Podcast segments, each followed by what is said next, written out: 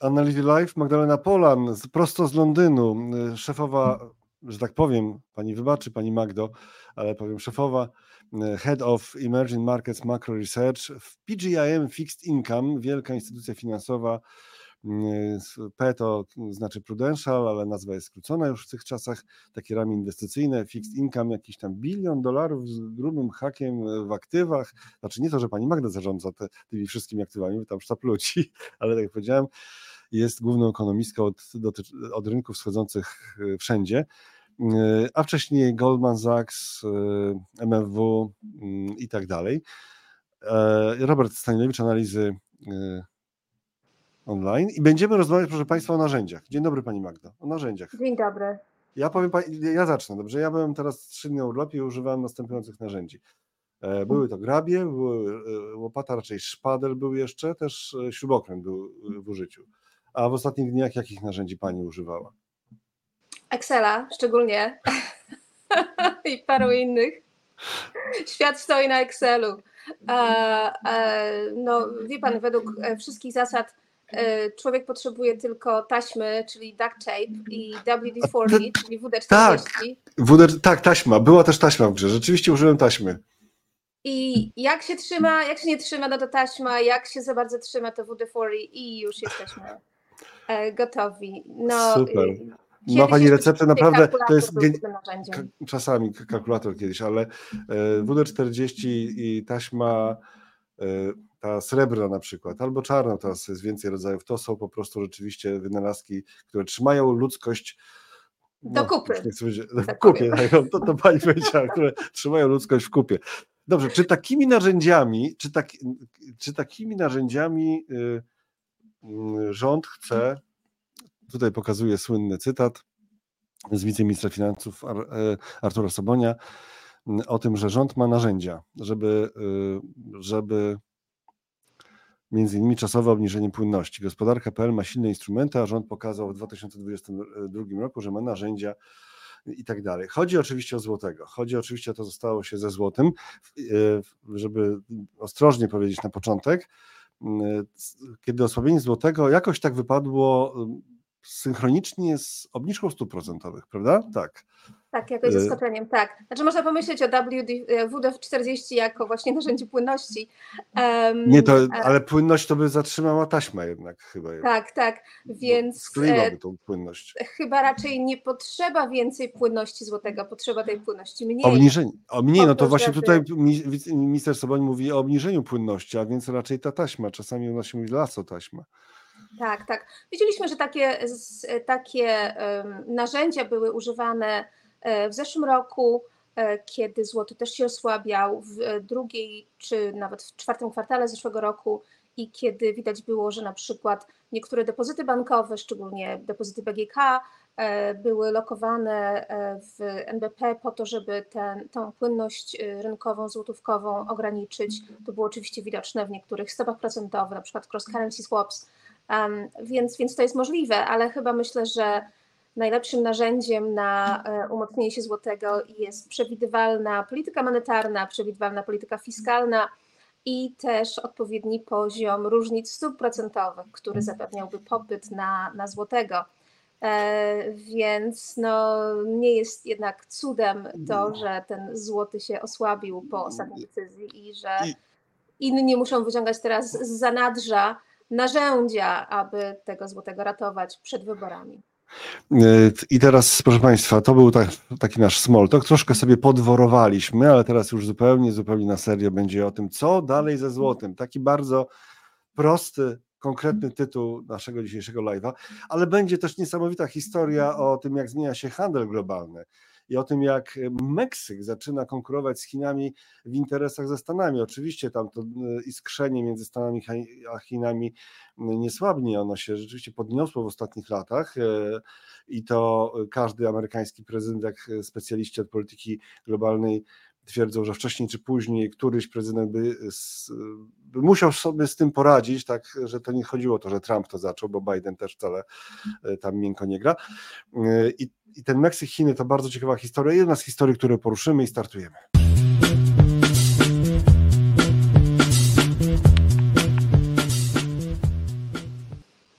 Osłabienie złotego po obniżce stóp procentowych, e, potem w ostatnich dniach e, wypowiedź najpierw Pawła Borysa, prezesa Polskiego Funduszu Rozwoju dla Bloomberga o tym, że, e, że złoty to wcale nie, nie powinien być tu, gdzie właśnie jest, stwierdzając, stwierdził, że bank centralny przy kolejnych decyzjach powinien uwzględniać także sytuację złotego i stwierdził też, że rząd ma narzędzia, aby umocnić walutę. Tutaj te narzędzia padają wprost. Ja pokazywałem na wstępie e, fragment, e, znaczy tweeta wiceministra finansów Artura Sobonia, no bo to jednak członek e, rządu, wiceminister Paweł Borys jest szefem PFR-u, ale wiadomo, nie oszukujmy się, że jest postacią jedną z najistotniejszych dla polskiej gospodarki.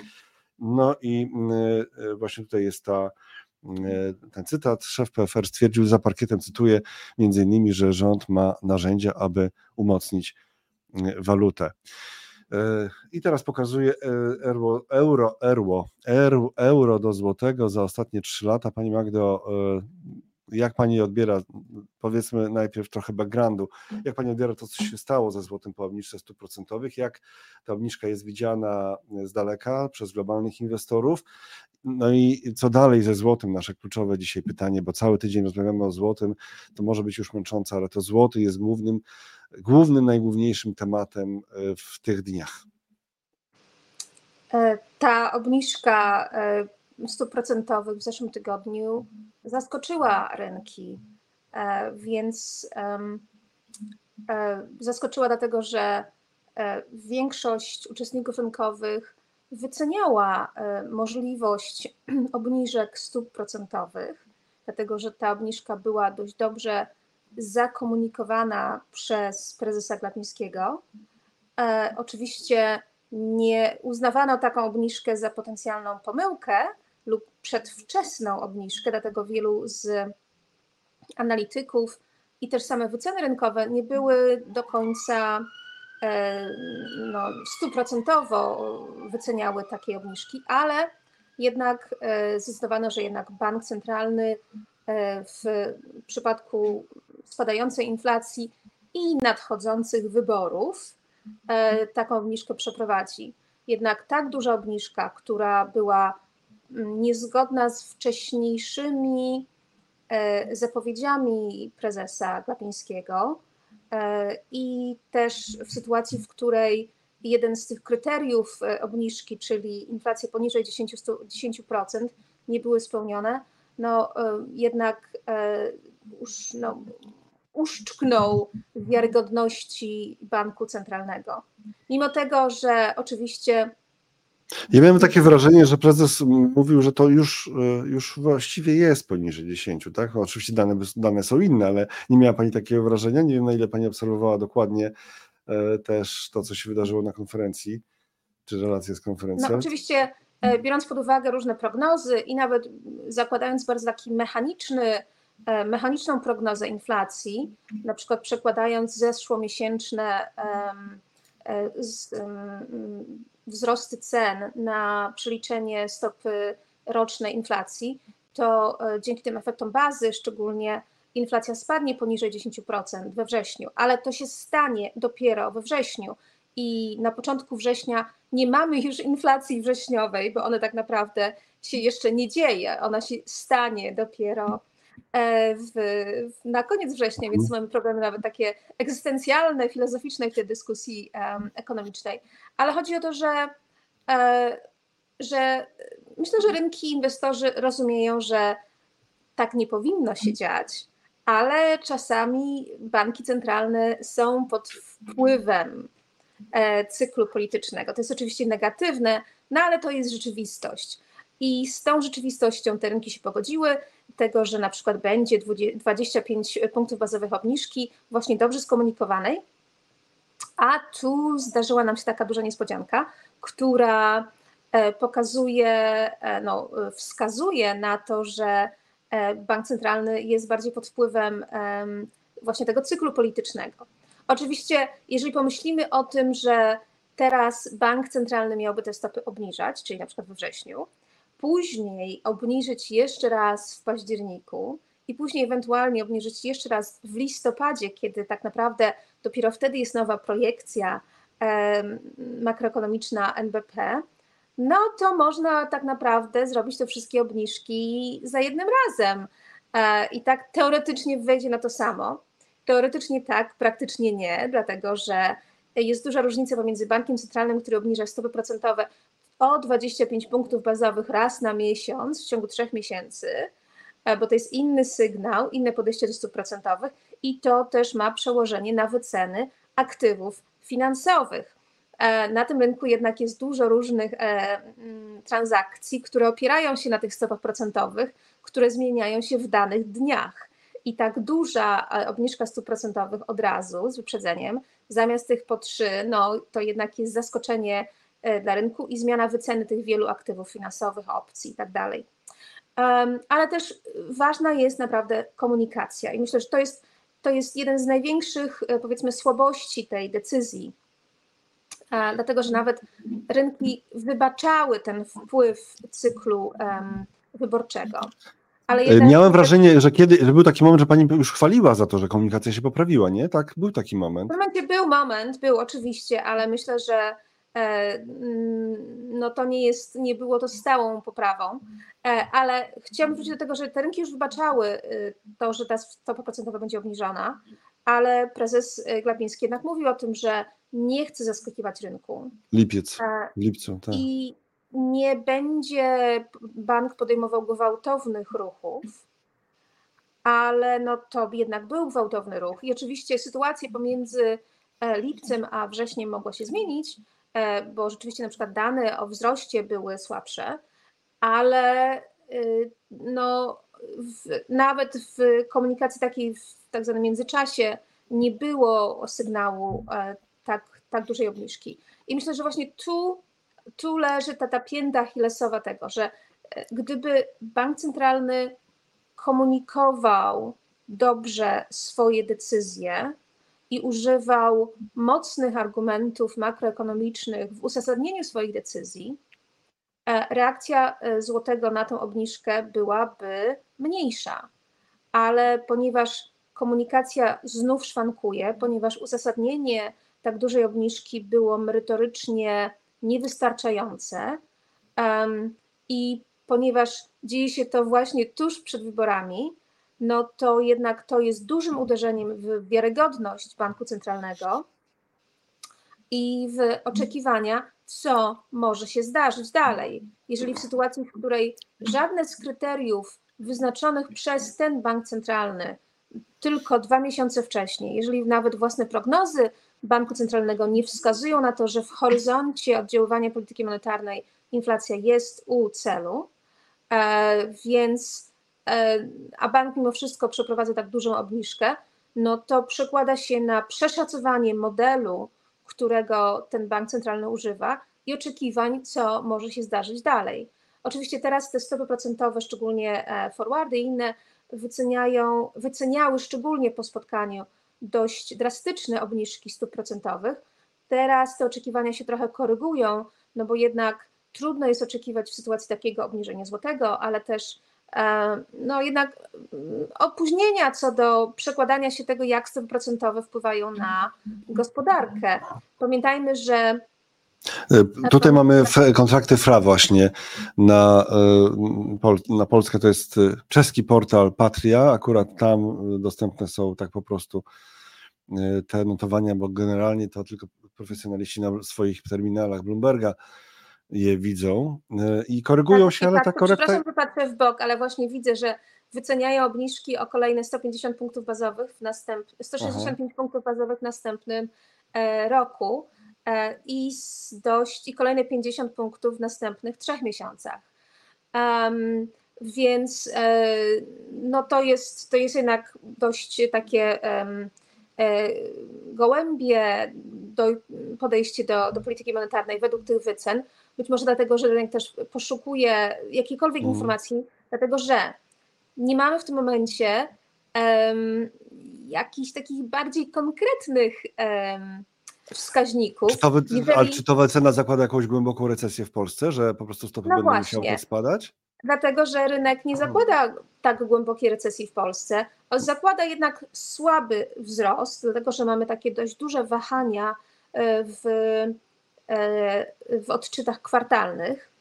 I nawet jeżeli tak właśnie mechanicznie złożymy do siebie razem te, te odczyty kwartalne, no to wzrost w Polsce w tym roku będzie dość niski, być może nawet poniżej zera, jeżeli będziemy oczekiwali kolejnego słabego kwartału ale nie zakłada jakiegoś e, dużego załamania e, aktywności gospodarczej, dlatego że nawet te negatywne odczyty wzrostu były przeważnie napędzane cyklem zapasów.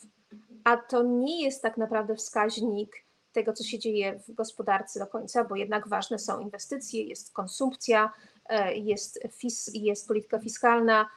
Ze strony polityki fiskalnej widzimy, że raczej będzie ekspansywna, E, ze strony konsumpcji e, prywatnej widać, że ona się rzeczywiście osłabia z powodu na przykład wysokiej inflacji, ale jednak znów ciągle jednak rosną e, pensje nominalne, co przekłada się na lepsze odczyty pensji realnych. Nawet mamy ożywienie w inwestycjach, więc tak naprawdę aktywność pomimo tych złych odczytów PKB nie jest taka słaba.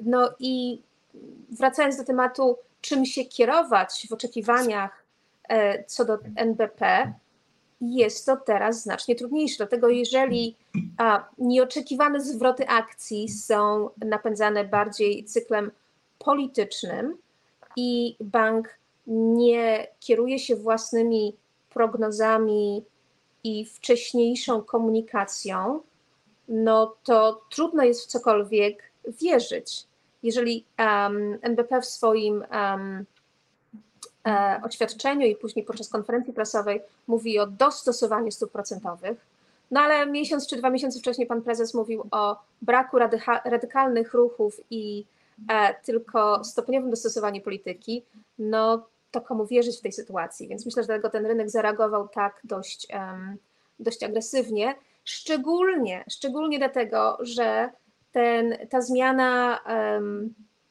i obniżka stóp doszła, zdarzyła się w okresie, kiedy mówimy o przedłużeniu cyklu monetarnego w Stanach Zjednoczonych. Ciągle mówimy o hmm, podwyżkach lub ewentualnym e, spauzowaniu cyklu podwyżek w strefie euro.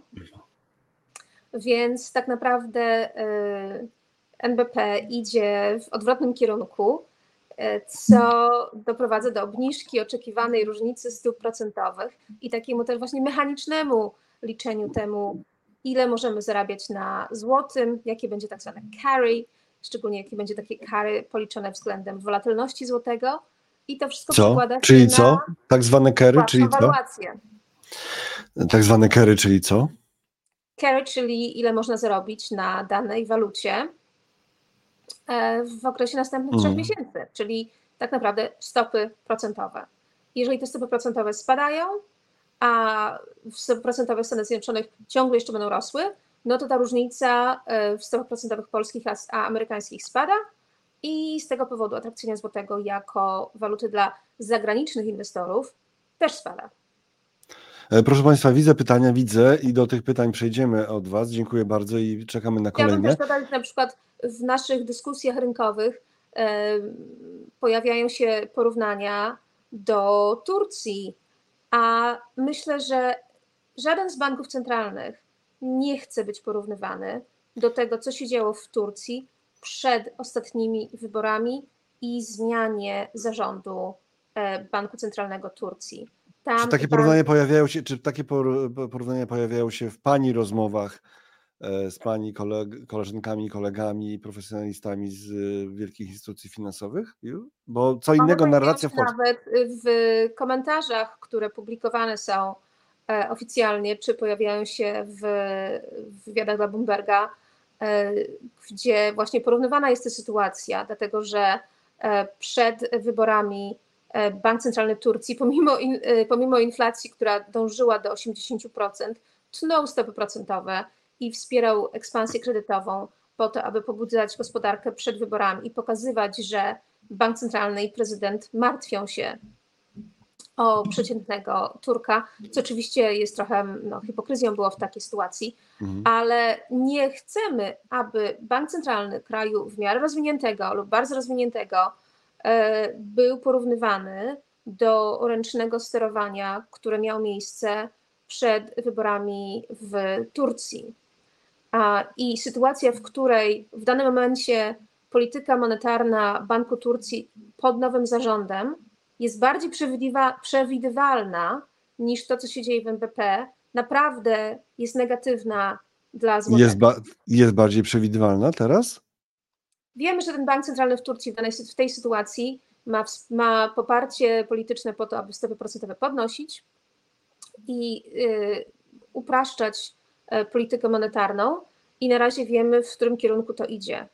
E, nie wiemy do końca o ile na przykład te stopy będą podwyższane, ale wiemy jaki jest kierunek, jakie są założenia, jakie są projekcje i tymi projekcjami w ostatnich wydarzeniach, ostatnich decyzjach ten bank się kierował. Więc pomimo tego, że wychodzi z tak głębokiego dołka wiarygodności i jakości zarządzania polityką pieniężną, to w tym momencie jesteśmy właśnie w takiej ironicznej sytuacji, że chyba wiemy lepiej, co się dzieje, będzie działo w Turcji w następnym miesiącu, niż to, co się będzie działo w Polskim Banku Centralnym, a to jest naprawdę coś, czego nie chcemy słyszeć.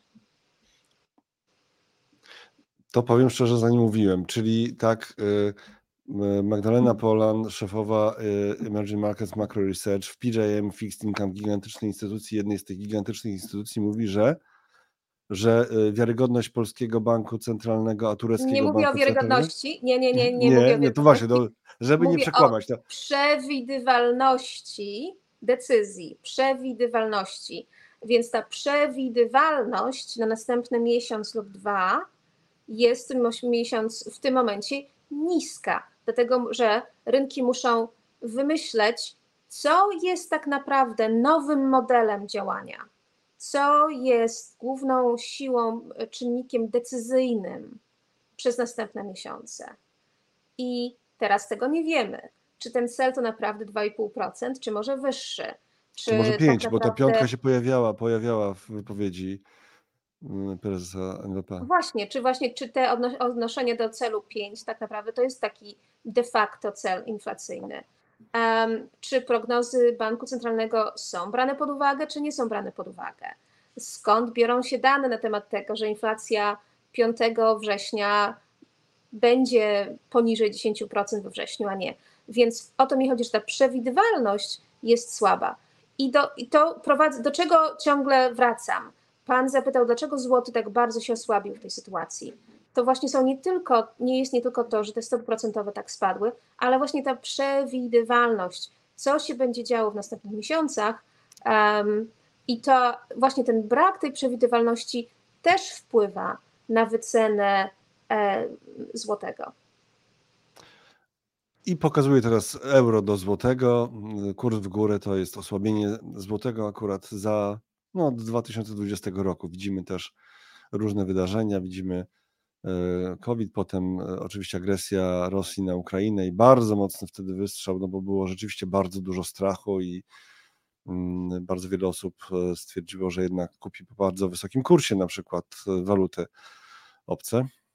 Tak. Ale też Ale inne czynniki globalne działają. Mhm dołóżmy do tego e, właśnie tą historię fiskalną, e, bo nie powinniśmy o tym zapominać. Taka kombinacja czynników, w której bank centralny trzyma w miarę nisko stopy procentowe, ponieważ poniżej tego, co powinien, a jednocześnie mamy ekspansję fiskalną, e, czyli poluzowanie i dorzucanie płynności lub dorzucanie powiedzmy aktywności na rynek, to jest mieszanka, która najczęściej doprowadza do e, osłabienia waluty danego kraju i też wpływa negatywnie na rachunek obrotów bieżących, czyli nasz deficyt e, względem świata, i też wpływa na wycenę obligacji i krzywą zwrotów na obligacji, dlatego że po pierwsze to poluzowanie polityki monetarnej wpływa na oczekiwania inflacyjne za jakiś czas, dlatego że gdyby stopy procentowe były trzymane na wyższym poziomie przez dłuższy czas, e, szansa powrotu inflacji do celu byłaby wyższa niż w sytuacji niższych stóp procentowych. E, po drugie, właśnie duża aktywność fiskalna, poluzowanie fiskalne, bardzo e, ambitne plany emisyjne na przyszły rok i wydatkowe powodują też przeszacowanie wartości obligacji w dół, stopy w górę. I ta premia też inflacyjna dochodzi do tego, e, więc następuje ta zmiana tej krzywej, czyli tak zwane wystromienie się krzywej zwrotów.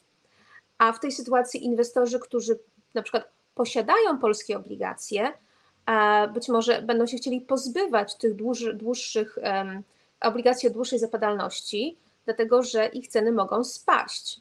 I tak naprawdę e, w tej, e, ten krótkookresowy cel, jeżeli to jest motywowane politycznie czy przez cykl wyborczy, on może oczywiście osiągnąć jakiś cel, czyli e, pokazujemy, że obniżamy stopy procentowe, że stopy na kredytach hipotecznych szczególnie spadną, będzie nam łatwiej uzyskać kredyt, ale tak naprawdę jeżeli do tego dokładamy to, te wyższe stopy procentowe w dłuższym okresie, no to rząd będzie się, rząd będzie się finansował e, po wyższych stopach procentowych. Czyli rozumiem, że, że stopy centralne mogą spadać, a stopy rynkowe e, mogą, mogą rosnąć? Mogą iść w górę, tak? tak? Dlatego, że jeśli popatrzymy na to, co się działo na rynku, powiedzmy, takich forwardów lub swapów już pięcioletnich i tak dalej, to one wcale nie reagują tak bardzo na tą obniżkę stóp procentowych Banku Centralnego, dlatego że tam już właśnie wchodzą oczekiwania inflacyjne, oczekiwania fiskalne i te stopy już tak bardzo nie reagują, a wręcz przeciwnie, one mogą pójść w górę, dlatego że tam też właśnie jest wycena już ryzyka tego długookresowego, premii inflacyjnej. A więc to może być dość negatywna sytuacja dla rządu, który jednak lubi emitować długoterminowe obligacje. I co widzimy w ostatnich, um, w ostatnich założeniach i, i planach finansowych na przyszły rok, to jest to, że Ministerstwo Finansów planuje wznowić emisję e, bonów skarbowych, e, czyli to, co w, czyli co w, w takim amerykańskim bardziej się nazywa treasury bills, czyli te, te krótkookresowe, dlatego że stopy procentowe są wysokie. Normalnie nie emituje się tych krótkookresowych um, instrumentów, dlatego że Ministerstwo Finansów chce tak no, złapać te stopy procentowe, które są i nie martwić się często emisją o potencjalnie innych, innych stopach procentowych, czyli redukować ryzyko e, refinansowania, refiksowania też stóp procentowych. E, ale widzimy, że nowe plany zakładają właśnie taką dużą emisję tego. I to będzie po niższych kosztach. No ale to będzie tylko na jeden rok więc za rok trzeba będzie emitować znowu. Oczywiście te, takie instrumenty pozwalają ściągnąć płynność z rynku, czyli rzeczywiście to może pomóc we wspieraniu złotego już w następnym roku, no ale to nie jest podejście, którego się używa w normalnych czasach. Rządy normalnie emitują długookresowe obligacje, ewentualnie kiedy mamy COVID, wojnę, kiedy był kryzys finansowy 2008 też 12, było więcej emisji tych krótkookresowych instrumentów, dlatego że stopy procentowe były niższe i wiadomo było, że to jest zawirowanie czasowe, a później się sytuacja uspokoi. Jednak chyba nie oczekujemy dużego kryzysu w przyszłym roku, a jednak Ministerstwo Finansów już wie, że będzie musiało emitować właśnie te bony, żeby nie płacić tych wyższych stóp procentowych. Y, są takie teorie, że ten ruch, y, w tym ruchu chodziło o to, żeby NBP miał y, wysoki zysk na koniec roku, a wysoki zysk ma wtedy, kiedy złoty się osłabia. Na przykład taka teoria, albo taka teoria, że po prostu RPP wspiera rozwój gospodarczy, wspiera gospodarkę kosztem no, inflacji, że ważniejsza stała się Czyli oczywiście. To, to jest przeciwko zupełnie mandatowi NBP, który jednak, jeżeli popatrzymy wprawnie, ma znaczy to jest teoria oczywiście, tak? Takie komentarze. Mhm. Cel inflacyjny i może wspierać politykę gospodarczą rządu, o ile zapewnione jest um, um, dotarcie do tego głównego celu. Więc e, oczywiście te dwie rzeczy nie można od siebie, tych dwóch rzeczy nie można od siebie rozdzielić, dlatego że e, stopy procentowe wpływają na aktywność gospodarczą, która później wpływa też na inflację. No ale widać, że jednak wiarygodność banku centralnego, wiarę w komunikację po tym spadła. Myślę, że można by to było zrobić inaczej, gdyby bank zdecydował się naprawdę na obniżki e, stopniowe. No właśnie, jakby to mogło wyglądać. Lepiej skomunikowane, lepiej wytłumaczone. Myślę, że reakcja na rynku finansowym byłaby zupełnie inna. No tak, tutaj na chłodno zupełnie, bez jakichś, e, proszę nie doszukiwać w tym żadnych politycznych akcentów, ale faktycznie lipcowa konferencja prezesa NBP stoi w takim gigantycznym kontraście do tego, co wydarzyło się teraz. No trudno to ogarnąć. No, to, to, to po prostu jest jednak e, no, jakiś dysonans poznawczy naprawdę ogromnego kalibru. Tak, tam padały rzeczywiście słowa, które zostały kompletnie zaprzeczone w tym, co stało się we wrześniu. No też były, oczywiście tutaj też widzowie u nas komentowali, może oni coś wiedzą, czego my nie wiemy. Może rzeczywiście e, no, Niemcy w recesji, tak, e, problem, ale z drugiej strony sama pani mówiła, że w polskiej gospodarce to też jest miszmasz, bo mamy z jednej strony e, te dane o PKB słabe, a z drugiej strony inwestycje jakoś tak idą i generalnie faktycznie nie słychać, żeby firmy miały jakieś gigantyczne problemy w polskiej gospodarce. No więc jak to zrozumieć po prostu? Znaczy, jakie jest pytanie, tak? No to było stwierdzenie raczej, że to, co się stało e, we wrześniu e, w porównaniu do tego, co było w zdarzeniu z tym, co było mówione w lipcu, jest zupełnie jakąś abstrakcyjną sytuacją. E, pokazywałem wykres euro do złotego przez jakiś moment, za chwilę też do niego jeszcze może wrócę, no bo chodzi o przyszłość, tak? Co dalej ze złotym, jakie są scenariusze, jakie są te narzędzia. Tak sobie troszeczkę dworowaliśmy z tych narzędzi E, ale tutaj wątek się o WD-40 też pojawił intensywny, to może na koniec go e, pokażemy. Jeszcze jakby Państwo mieli życzenie, żeby napisać coś o swoich ulubionych narzędziach dla rozrywki, tak swojej własnej i naszej pod koniec programu, to e, też bardzo proszę jeszcze pisać w komentarzach, w komentarzach taki narzędziowy kącik. Tutaj mamy właśnie ten wykres trzyletni, widać ten strzał na euro złotym w ostatnich dniach po obniżce stóp procentowych. E, Paweł Borys mówił, złoto osłabił się poniżej optymalnego poziomu dla Polski. Optymalny poziom to 4,40, 4,60, czyli w sumie no, nie aż tak daleko, bo to 4,64 teraz jest euro złoty. E, to jakie te narzędzia są, jakie mogą zostać użyte, jak pani widzi przyszłość złotego? Jakie narzędzia są, jak wspominałam wcześniej, aby wzmocnić daną walutę, trzeba mm, szczególnie ograniczyć płynność na danym rynku, więc na przykład to, co robił BGK wcześniej, czyli lokował większość swoich depozytów e, w NBP. E, to działo się w zeszłym roku, to może zostać powtórzone. E, wszystkie fundusze, które wpływają z Unii Europejskiej, mogą być zamieniane na rynku walutowym otwartym, a nie w NBP po to, aby więcej euro było zamienianych na złotego. Um, więc tego można używać. E, oczywiście um, po cichu e, banki, na przykład takie jak BGK lub inne, mogą prowadzić interwencje na rynku, czyli skupować euro, e, skupować złotego, sprzedawać euro. A to jest narzędziem. Komunikacja jest narzędziem e, krótkotrwałym, Widzieliśmy właśnie te komentarze e, wczoraj. E, co, interwencje które, słowne, tak, kiedyś się mówiło to interwencje słowne, słowne. może się nadal tak mówić. Wpływają znów na to, że um, z jednej strony rynki myślą o tym, że, um, że obniżka stóp procentowych nastąpiła e, pod wpływem cyklu politycznego, ale jednak nie chcemy za dużo mieć tego osłabienia, więc chcemy to, tego złotego wspierać. No ale same słowa, same słowa rządu nie wspierają złotego. E, pamiętajmy też, że złoty jest ciągle w takim, no jednak kroczącym osłabieniu, co, co widzimy od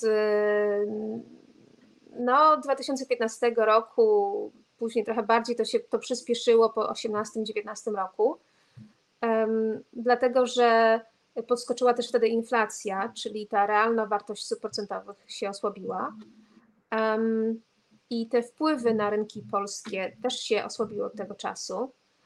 Tak naprawdę złoty aprecjuje się trochę bardziej w sensie realnym, wzmacnia się realnie, co jest zgodne z tym, że polski wzrost i, i Pols, taka ta konwersja, konwersja, czyli schodzenie się dochodów Polsce i naszych głównych partnerów handlowych ciągle następuje, no ale to jest słabsze niż to, to było kiedyś.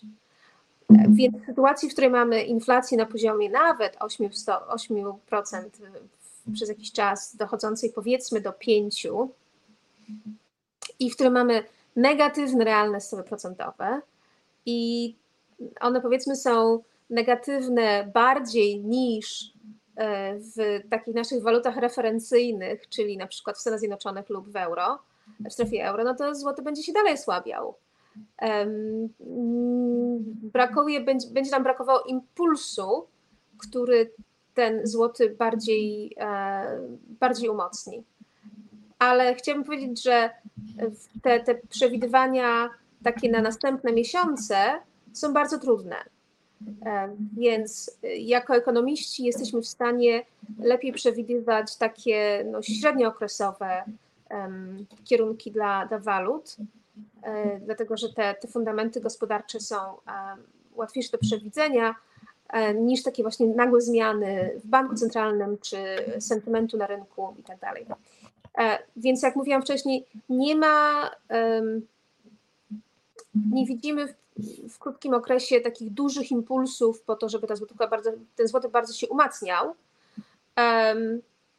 Ale mhm. poza na przykład tą nagłą zmianą w NBP, nastawienia NBP, no to też nie ma takich y, y, przewidywalnych, czyli known, known unknowns, jak to mówił klasyk już, known unknowns, mhm.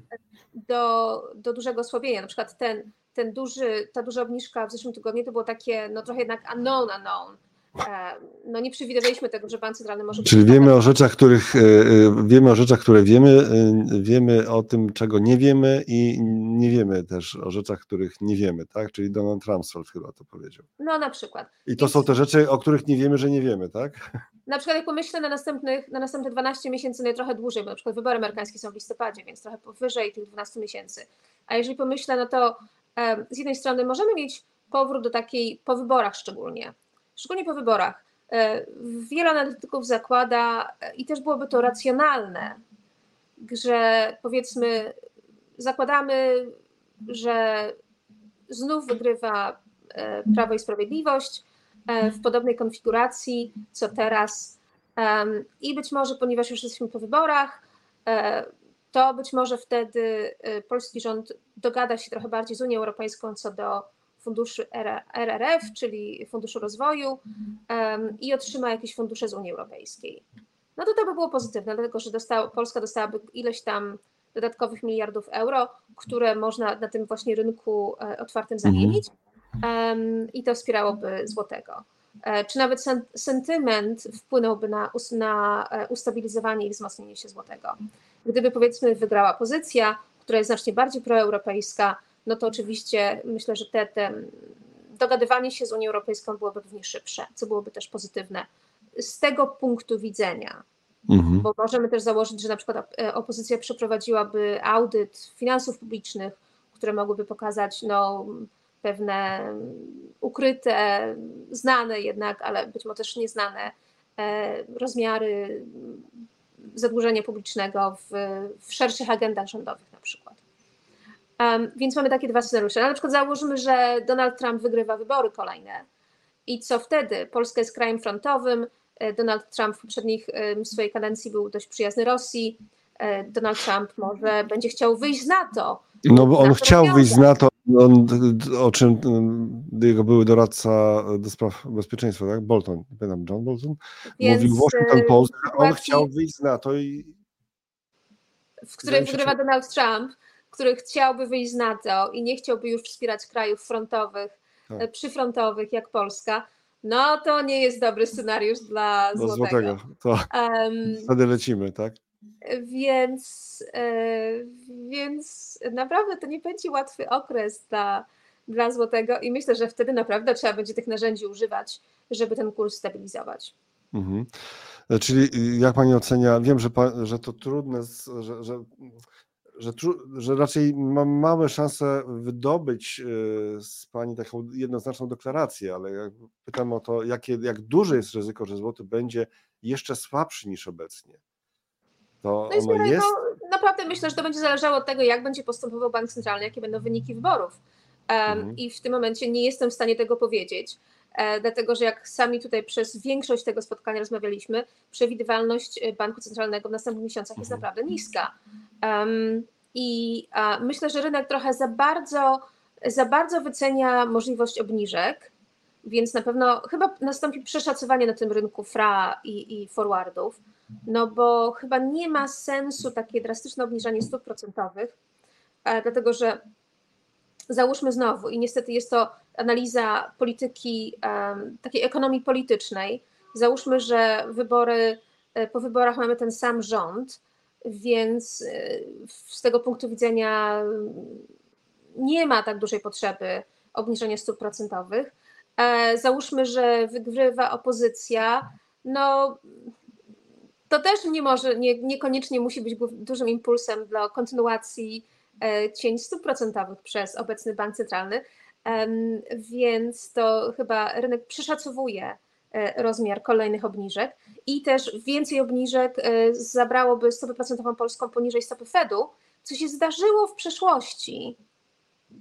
Zdarzyło się w przeszłości, ale chyba nigdy te stopy nie były poniżej stóp ECB, e, więc to naprawdę już idziemy w takie niebezpieczne tereny. Więc być może to przeszacowanie właśnie tych stopach FRA E, doprowadzi do pewnej do stabilizacji i e, małego umocnienia się złotego. Ale znowu mówię, ponieważ to jest dynamiczny, kompleksowy, skomplikowany system wielu czynników, jesteśmy tutaj w takiej analizie bardzo cząstkowej, e, więc analizujemy tylko stopy procentowe, a inne stopy procentowe. Dołóżmy do tego jeszcze Fed, Chiny, o których nie mówiliśmy, to, że właśnie ten cykl podwyżek Stanów Zjednoczonych przynajmniej stóp procentowych na wysokim poziomie może być dłuższy. I tu właśnie dochodzą te, te wszystkie czynniki, które jednocześnie są strasznie frustrujące, kiedy chcemy mówić o walutach, ale z drugiej strony ten rynek robią tak dość ciekawy. Pani Magdo, sporo pytań, niektóre są e, całkiem takie zakręcone i głębokie. Nie wiem, okay, czy my da, damy radę z czasem po prostu na przykład y, mm, pytanie kontrowersyjne. Czy NBP mogło spekulować na kursie złotego przed obniżką stóp procentowych celem skutecznej późniejszej interwencji rynkowej na rynku Forex? Niedorzeczne?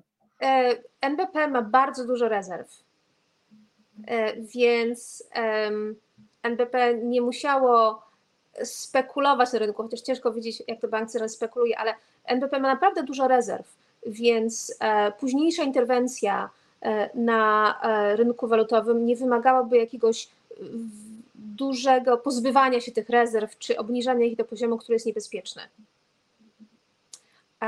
Więc te rezerwy są, więc nie musimy się martwić, że NBP mhm. coś robił wcześniej.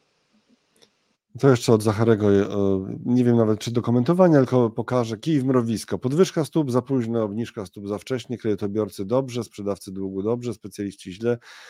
E, istnie, czy istnieje ekwilibrum? Który kraj jest wzorcowy?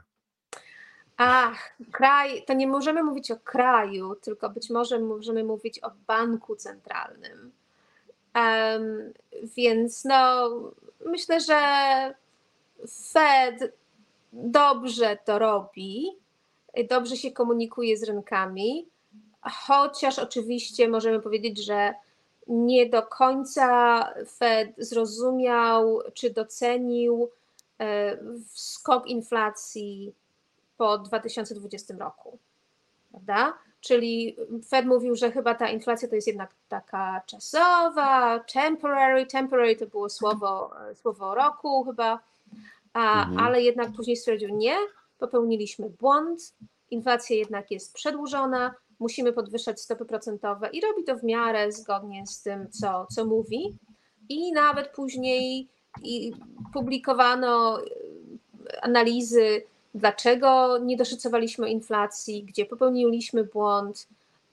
I to jest w miarę takie dość, dość przewidywalne i oparte na prognozach publikowanych regularnie przez, e, przez Fed. ECB, e no to trochę pewnie jest trochę um, bardziej skomplikowana sytuacja, bo tam jeszcze dłużej czekano. To jest jeszcze bardziej skomplikowana ekonomia, e, gospodarka, no, więc.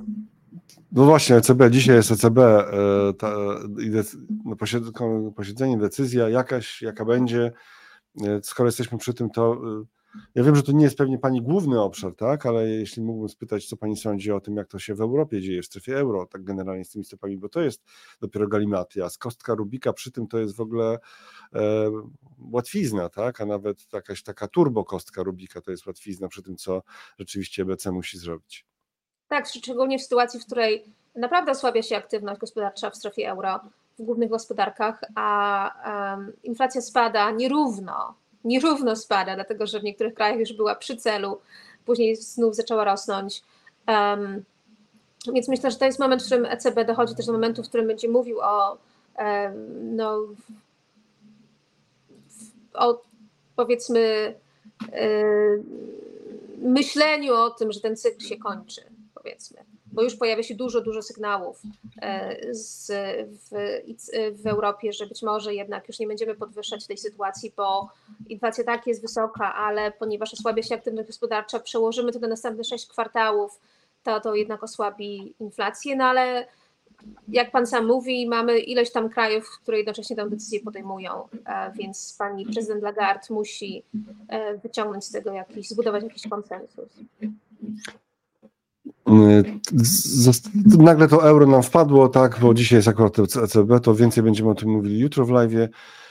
Proszę Państwa, a mm, chyba już złotego zostawimy polską gospodarkę, chociaż ciężko się oderwać od tego e, naszego galimatiasu, prawda? Zrobił się bardzo ciekawy. Niestety, e, przypominam, e, że pani Magda Pola mówiła o tym, że ta mm, przewidywalność, tak, przewidywalność, zostawiając bank turecki centralny i polski bank centralny, nie wiarygodność, przewidywalność. Tutaj jest rozróżnienie, bo w komentarzach tak często to łatwo, łatwo pomylić te, te pojęcia. Tak. Więc to tak. przedstawiam Państwu perspektywę, jak Pan mówił, właśnie jak wygląda ta perspektywa z zagranicy. Pamiętajmy, że um, taki um, inwestor zagraniczny lub dealer walutowy lub inny ma przed sobą wachlarz tych krajów i porównuje je na, na co dzień nie zgłębiając się w ostatnie szczegóły e, komunikacji danych lub widzi to trochę tak jednak e, z oddalenia i właśnie widzi je w perspektywie różnych krajów. I e, dużo jest właśnie takiego porównywania, dlatego że to jest skrót myślowy, który nam ułatwia decyzje, ale też można podejmować decyzje w, w, w relatywne, czyli na przykład z jednej strony Węgry, z drugiej strony Polska. Z jednej strony Bank Centralny Węgier, który pomimo e, presji politycznej trzyma się kursu w sensie decyzji i, do, i te decyzje są takie zgodne z tym, co ten bank mówi. Tam jest taki e, wiceprezes e, Barnabasz Wirak, który bardzo się dużo komunikuje z rynkiem. Co miesiąc właściwie ma kilka konferencji i, telekonferencji. E, mówi jak będzie, decyzje są zgodne z tym, co mówi. Widzimy presję rządową, mhm. ale jednak bank centralny tak w miarę stabilnie z tą polityką idzie. Z drugiej strony inwestor zagraniczny patrzy na Polskę, widzi tą presję e, czy taką nagłą zmianę w polityce monetarnej i właśnie takie porównania, właśnie ta przewidywalność, to się właśnie pokazuje na, w umysłach i w rozmowach tych inwestorów, którzy widzą Polskę z oddali. E, tylko recesja i bezrobocie niszczą inflację. Paweł e, pisze, na co inżynier 6 odpowiada chyba, czyli trzeba doprowadzić do recesji, czyli stopy up, stopy do góry. Tylko recesja i bezrobocie niszczą inflację? Rzeczywiście, no tu wchodzimy bo... właśnie na, wchodzimy na taką dyskusję taką czy trzeba, zniszczyć, czy, czy trzeba zdołać filozoficzną, żeby... filozoficzną mhm. na temat mhm. tego, jak działają banki centralne, jak działa walka z inflacją.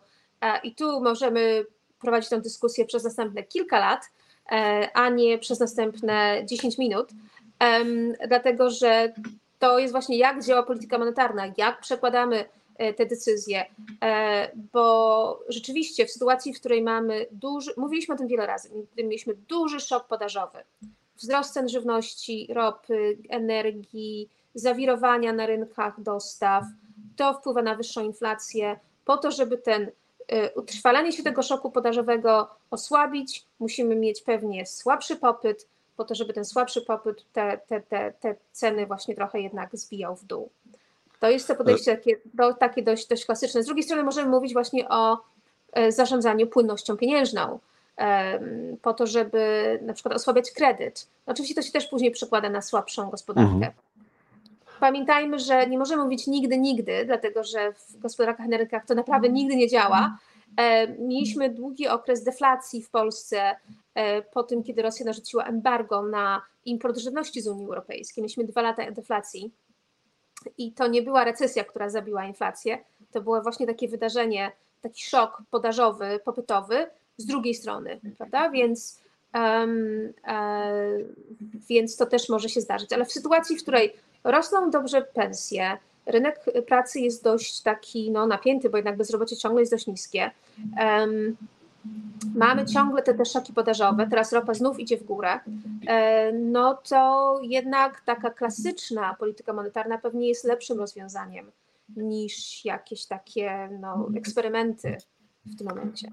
Jeszcze wiele ciekawych pytań, które inspirują do dalszej dyskusji w tym obszarze, ale proszę Państwa, musimy pójść dalej, zanim Pani Magda odepnie mikrofon i nagle nam zniknie bez pożegnania. Nie, nie, tego oczywiście nie zrobi, ale już jest bardzo późno. Zamykamy temat, to może tak, zrobię mały takie e, mały hałas. Zamykamy temat e, stóp procentowych w Polsce, Banku Centralnego, złotego i narzędzi. Znaczy o narzędziach możecie pisać, mało tych e, propozycji, jakie są Wasze ulubione narzędzia. Zamknęliśmy właśnie w ten sposób ten temat, a teraz ruszamy trochę bardziej w świat emerging markets w czasach mocnego dolara, bo rzeczywiście dolar pręży muskuły. I to zwykle jest traktowane jako ryzyko dla rynków wschodzących. Jak to teraz wygląda, Pani Magda? Tutaj euro-dolar za ostatni rok widzimy, jak euro do dolara spada. Indeks dolara też pod ręką mam, więc y, za chwilę mm, pokażę. No to ten, to środowisko mocnego dolara, czyli pamiętam, w zeszłym roku był ten king dollar, bo ten dolar się tak umacniał mhm. w zeszłym roku, ale właśnie to środowisko mocnego dolara oznacza, że to właśnie kiedy te czynniki makroekonomiczne wspierają dolara, no to automatycznie to przekłada się na negatywny e, outlook, powiedzmy, dla innych walut e, i w tym walut wschodzących. E, I właśnie kiedy te, te rynki potrzebują napływów funduszy zagranicznych, w których jednak a jednocześnie muszą walczyć z, tym, z tymi perspektywami silniejszego dolara, no to albo te kraje wschodzące muszą mieć wyższe stopy procentowe, żeby te, te, te fundusze przyciągnąć, albo muszą zaakceptować początkowe duże osłabienie się lokalnej waluty, po to, żeby ona się stała bardziej atrakcyjna e, dla, dla tych napływów e, zagranicznych. Albo, co oczywiście jest bardzo bolesne, muszą te długi zagraniczne spłacać, czyli generować nadwyżkę e, gotówkową, która ograniczałaby popyt na, na waluty zagraniczne, na, na obcy kapitał. Więc ogólnie mocny dolar nie jest dobry, wymaga pewnych poświęceń i też no, wymaga pewnych właśnie tych, tych reform, które by przyciągały te inwestycje zagraniczne. To jest jednak sytuacja, która jest dość taka przećwiczona. Te fazy mocnego dolara mieliśmy wiele razy, jedną w zeszłym roku. Co w tym roku chyba jest trudne, to to, że ten impuls, który miał być z Chin dla wielu rynków wschodzących, on jest trochę mniej ważny dla krajów takich jak Polska, ale dla krajów takich jak RPA, e, kraje Ameryki Łacińskie, kraje azjatyckie, jednak ten impuls popytowy z Chin jest bardzo ważny. A tutaj jednak ten wzrost chiński jest słabszy do oczekiwań. Znaczy, zaraz, bo, dla, dla Polski RPA y, to jest ważny czynnik chiński, czy mniej ważny, bo się troszkę. Nie, no jest, mówię, że dla, dla krajów takich jak Polska, na przykład Węgry, Czechy i tak dalej, w naszym regionie, ten czynnik chiński jest mniej ważny. Ale on działa przez Niemcy, bo do Niemcy mają y, tak, jakąś grypę teraz, z tak? Opóźnieniem, z opóźnieniem działa, ale on nie jest tak, tak bezpośredni, jak na przykład dla krajów, które eksportują surowce naturalne, czy krajów, które mhm. eksportują składniki, e, subkomponenty do Chin lub dobra konsumpcyjne do Chin, e, czyli bardziej dla Azji. E, no i w tej sytuacji te kraje zarabiają mniej twardej waluty, e, co w sytuacji, w której mamy ciągle presję na umocnienie się dolara, lub przynajmniej pozostawanie dolara na wysokim poziomie, no to jest negatywne dla ich walut. E, więc e, mhm. ten mocny dolar nie jest dobry dla walut IM-ów, e, rynków wschodzących i odrzucamy do tego właśnie brak tego wsparcia chińskiego popytu. No i to jest niezbyt przyjemna mieszanka dla, dla rynków wschodzących i też dla rynków globalnych. I właśnie Pan mówił o tym, że to nie jest też dobre dla euro, bo jednak strefa euro jest eksporterem, jest znacznie większym eksporterem niż e, Stany Zjednoczone w porównaniu do rozmiarów tej gospodarki i dużo handluje jednak z Chinami. No więc w tej sytuacji, kiedy ten, ten duży partner handlowy, e, szczególnie dla krajów, które eksportują dobra inwestycyjne, to już bardziej właśnie są Niemcy, Holandia, Francja, trochę Włochy, dobra inwestycyjne, na przykład Korea Południowa, Tajwan, no, y, kiedy załamuje się cykl inwestycyjny w Chinach, no to te, te kraje i waluty przez to też cierpią.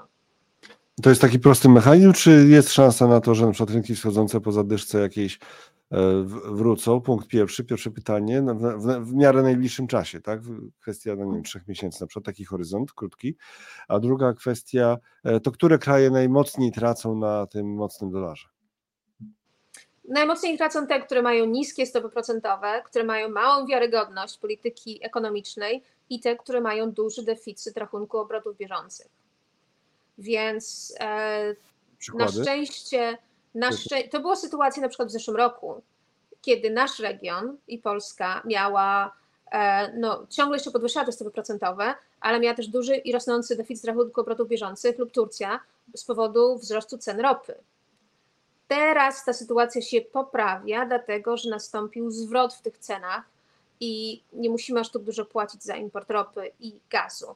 No, ale ropa przykład, podrożała ostatnio, ale ropa podrożała no, ostatnio znowu. No to teraz, teraz pojawi nam się to w danych, mhm. więc może Pan dodać to do kolejnej listy z czynników, które nie będą wspierały złotego, że ta mhm. poprawa na rachunku obrotów bieżących będzie czasowa. Ale wracając do tego innych krajów, na przykład e, wracamy do RPA, które boryka się z dużymi problemami ekonomicznymi i polityki ekonomicznej i jednocześnie jest dość zależny od Chin i ma, jest w sytuacji mocnego dolara. Na przykład to kraje takie, właśnie z taką mieszanką. Gdybyśmy na przykład nie mieli tej zmiany polityki ekonomicznej w Turcji, to ta mieszanka polityki tureckiej z zeszłego roku była właśnie bardzo wystawiona znowu na mocnego dolara. E, co może to jeszcze wpłynąć? Może wpłynąć na miejsca takie jak Chile, które są eksporterem znów surowców naturalnych, w banku, i bank centralny zaczął obniżać stopy procentowe, ale się trochę jednak, jak zobaczył, co się dzieje na rynkach globalnych, no to jednak trochę się zreflektował do tego, czy te stopy będziemy tak obniżać gwałtownie, czy nie. I właśnie te kraje, takie właśnie z tymi słabszymi fundamentami są bardziej mhm. wystawione na kolejną fazę mocnego dolara. Tutaj widzimy jeszcze tak zwanego juana do dolara, który widać ten spadek od stycznia bardzo wyraźny. I w ten sposób przechodzimy do samych Chin, króciutko. E, czy uda się rozbroić tą tykającą bombę? Czy Pekin ożywi gospodarkę? Czy to jest główny temat, główne ryzyko dla świata na najbliższe miesiące? Bo na przykład w Polsce ja z, od niektórych osób z, z funduszy inwestycyjnych e, po cichu słyszę, że to jest główny temat, tak? Znaczy główny znak zapytania. To jest temat, który dominował rozmowy, e, przynajmniej takie rynkowe, przez ostatni miesiąc na pewno lub dwa miesiące, dlatego że dane nadchodzące z Chin były bardzo słabe, a z drugiej strony rząd nie kwapił się do szybkiego wspierania gospodarki. I do tej pory te, te e, kroki były takie drobne, ale pojawiły się nowe narzędzia. Narzędzia się pojawiły. Pojawiły się, pojawiły się i to się pojawiło mniej więcej zgodnie z oczekiwaniami, że jednak widząc tak słaby wzrost gospodarczy, rząd chiński jednak będzie dorzucał, będzie jednak dorzucał trochę do ognia e, i robi to właśnie z, ze strony monetarnej, ze strony kredytowej, poluzowania pewnego, pewnych zasad kredytowych, wsparcia dla sektora budowlanego co do sprzedaży tego, ale robić to tak ostrożnie, bo jednak z punktu widzenia filozofii polityki gospodarczej w Chinach nie ma takiego, takiej presji politycznej lub um, priorytetu dużych wydatków fiskalnych. czy, czy społecznych. Jednak to jest kraj, który bardziej jest taki no, laissez-faire w tym sensie, czyli nie ma welfare state. Um, i, I właśnie dlatego ten, ten, a to są jednak wydatki, które bardzo szybko przekładają się na aktywność i wzrost. Um, więc jednak robi to trochę inaczej, robi powoli, no ale jednak widać, że rząd będzie jednak tą gospodarkę wspierał. Oczekiwania co do wzrostu trzeba przeszacować w dół, ale to nie jest jakaś zapaść. Czyli e, rząd założył sobie na początku roku, że będzie miał wzrost 5 plus. No i przy, jak sobie policzymy te dane, pierwszy kwartał, drugi kwartał, dodatkowy stymulus teraz w trzecim, czwartym kwartale, no to pewnie gdzieś tam będzie w tych okolicach pięciu, ale nie więcej. Um, czyli na razie stabilizuje sytuację, ale nie oczekujmy tego, że będzie to e, helicopter money, że będzie to ogromny stymulus mhm. fiskalny. I, no, I pamiętam, że to jest, tam się składa bardzo dużo problemów razem. Z jednej strony post-covidowe odbicie, sentyment, nastroje społeczne są słabe. Znaczy słabe odbicie post-covidowe w tym sensie, bardzo tak? Bardzo słabe post-covidowe, dlatego że to nie jest właśnie kraj, który jest taki sam, tak samo, no te, te, ten, te gospodarki inaczej działają. E, jest duże, co się jeszcze dzieje, to jest ten, ta zapaść w sektorze budowlanym. Mieszkania czy domy to jest jeden z głównych metod oszczędzania dla, e, dla e, chińskich rodzin.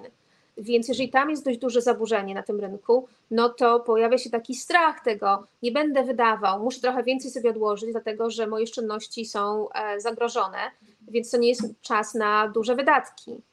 E, więc być może można mieć dużo pieniędzy w banku odłożonych, ale to nie jest na wydatki, tylko to jest na, na kolejne oszczędności w przyszłości, kiedy ta sytuacja się trochę stabilizuje. No i oczywiście kryzys w tym sektorze, niektóre firmy bankrutują, co jak wiemy z naszego własnego podwórka, takie bankructwa mogą wpłynąć na sektor finansowy, na to, że właśnie nie chcą udzielać kredytu. Dlatego te, te, te te nowe kroki polityki monetarnej są do tego potrzebne. Jednocześnie też ten gospodarka się przestawia z takiej bardzo handlowej, otwartej, otrzymującej dużo inwestycji zagranicznych na bardziej zamkniętą. No to też nie wspiera e, aktywności. Dużo rzeczy ten rząd chce osiągnąć jednocześnie. I to, że on w ogóle może te 5% wzrostu wyciągnąć z tej sytuacji, to i tak jest dobre, E, ale no to jest naprawdę gra prowadzona na wielu, wielu frontach i nie możemy się dziwić, że, że jednak takie przekręcenie, zakręcenie chińskiej gospodarki wpływa negatywnie na, na wzrost i sentyment. Za chwilę kolejny, jeszcze jeden bardzo smaczny temat. Już amerykańską recesję czy nie recesję sobie zostawimy, bo to tak ten temat zmęczony, a jest w opisie, tak generalnie zmęczony w dyskusjach. Możemy sobie go darować na razie chyba, e, ale to, to jedno smaczne jeszcze musimy zrobić. Po drodze jednak, ja tutaj wrzucę komentarz jeszcze o euro-dolarze. Będę nudny, jestem w ogóle. Euro-dolar według fal Wolfa posiada cel cenowy 1,04 z 3-miesięcznym time arrival. E, wiem, wiem, tego się nie da skomentować, więc nie będziemy tego komentować. Dziękujemy też za ten e, komentarz oczywiście. Ja bym się Chinami nie przejmował. Ich rolę przejmują Indie, Wietnam, Tajlandia, Filipiny itp. kraje. E, frontier market. Frontier, frontier market zaczynają być widoczne. No właśnie, jednego kraju. Ale przejmuje tutaj... Meksyk. Ale właśnie, właśnie jednego kraju Wojciech nie, nie wymienił, ale to jest fajny wstęp do tego, żeby teraz pojechać, polecieć do Meksyku, proszę Państwa. No I do tematu mm, e, e, o tym, jak to Meksyk przegania Chiny. Pani Magdo, jak to wygląda? No wygląda to tak, że e, oczywiście po e, rozpoczęciu wojny handlowej i tej strategii Contain China, o której Pan wspomniał wcześniej, możemy o tym mówić przy y, kolejnym spotkaniu, bo nasze już się kończy, to jednak okazuje się, że y, na, przynajmniej ze strony rynków wschodzących innych, no to Meksyk stał się największym eksporterem do Stanów Zjednoczonych, przegonił Chiny i to jest pozytywne dla Meksyku, ale też pozytywne chyba bardziej dla, dla tej struktury konsumpcji w Stanach Zjednoczonych, bo jednak z Chin importowano takie no, różne dobra konsumpcyjne, a z Meksyku jednak bardziej są takie zaawansowane. ale pokazuje to, że jednak ta, ta wojna handlowa, French shoring powoli przekłada się na twarde dane. E, oczywiście pewnie jest trochę takiego round trade, czyli rzeczy, które byłyby eksportowane z Chin prosto do Stanów, idą teraz do Wietnamu albo właśnie do Meksyku i są stamtąd eksportowane do Stanów Zjednoczonych, ale widać, że ten, pomimo tego, tej zmiany nafty, pomimo tego, że Donald Trump e, jednak ten Meksyk chciał jakoś e, redukować rolę Meksyku, to jednak naturalną siłą rzeczy on jest teraz jednym z największych partnerów handlowych e, Stanów, Stanów Zjednoczonych, co ma bardzo duży sens, e, dlatego że to jest blisko, tam można budować więcej, jest e, łatwiej handlować z Meksykiem niż z Chinami, jest bliżej przede wszystkim. Um, można się łatwiej jednak skomunikować kulturowo, politycznie. Um, więc to się dzieje. Widzimy to w końcu w danych, ten trend sharing. No właśnie, tutaj mamy tak w innowacyjny sposób pokazaną grafikę. E, tak, ona jest. E, e, nie, nie, przepraszam, tutaj jest ta grafika, tu, tu, nie pokazując palcem, tak, tutaj jest ta mhm. grafika. W lustrze to ciężko, tak. No i właśnie tutaj widzimy, że chiński wykres i zielony, zielony Meksyk E, Kanada coś tam walczyła, ale troszeczkę jej spadło, tak? Czyli Meksyk. Tak, brakuje tutaj jeszcze strefy euro oczywiście, mhm. bo ona jest też bardzo ważnym e, partnerem handlowym e, dla Stanów Zjednoczonych, szczególnie jeżeli dodamy nie tylko handel dobrami materialnymi, ale też usługami, bo o tym pamiętajmy, że coraz więcej handlu to są handle usługami, a nie tylko samochodami i częściami czy czymś właśnie materialnym. Ale widać to, że jednak to się dzieje i to ma sens, dlatego że to jest, to jest, to jest takie bardziej naturalna metoda inwestycji, handlu bliżej do siebie. Pamiętajmy na przykład o tym, że kiedy rozpoczęła się wojna w Ukrainie, y, dużo mówiono o tym, że e, gospodarka niemiecka będzie bardzo cierpiała z powodu utraty handlu z Rosją. Tak naprawdę Niemcy handlują z Polską dwa lub trzy razy więcej niż z Rosją, e, więc E, Chociaż tak różne, różne są sygnały. Jak... Czytałem ostatnio artykuł o tym, że w Moskwie 80% produktów na półkach sklepowych to produkty niemieckie, że Porsche jak najbardziej są. Tak, y, proszę, proszę sprawdzić sobie, jeżeli mają Państwo czas, jak bardzo wzrósł handel Niemiec z Kirgistanem lub Mongolią. Niesamowity jest boom w handlu niemieckim i kirgistańskim. E, tak? Kirgistańskim? To są tak. bardzo mhm. ciekawe wypraty do popatrzenia. Właśnie, Ale wracamy do Meksyku. Friendshoring się dzieje, friendshoring się dzieje i kiedy mówimy na przykład o pozytywnym impulsie dla złotego i polskiej gospodarki, friendshoring czy po prostu e, powrót inwestycji bliżej domu, bliżej kraju źródłowego jest bardzo dużą szansą dla gospodarki polskiej i innych. Tak samo na przykład jeżeli chodzi o e, baterie dla samochodów elektrycznych, ogólnie przestawienie się na elektromobilność, czy budowanie mikroprocesorów e, w Europie, to jest dużą szansą. I to mogło być czynnikiem, który by w długim okresie wzmacniał złotego, dlatego że to doprowadzałoby do napływu kapitału i to jest szansa, której nie powinniśmy zmarnować. I um, myślę, że z takim optymistyczną tak, misją tak, i przekazem. Już kończymy, tak? Tylko jeden wykres jeszcze o Meksyku, że inwestycje, jak rozumiem, w, w przemysł maszynowy czy w maszyny ciężkie skoczyło tak, to do... bardzo inwestycje, tak. I pamiętamy, że industrializacja, e, czy właśnie takie inwestycje zagraniczne, które e, do siebie razem składają i inwestycje industrialne, przemysłowe i technologiczne szczególnie, jest bardzo dużym e, źródłem wzrostu produktywności w kraju.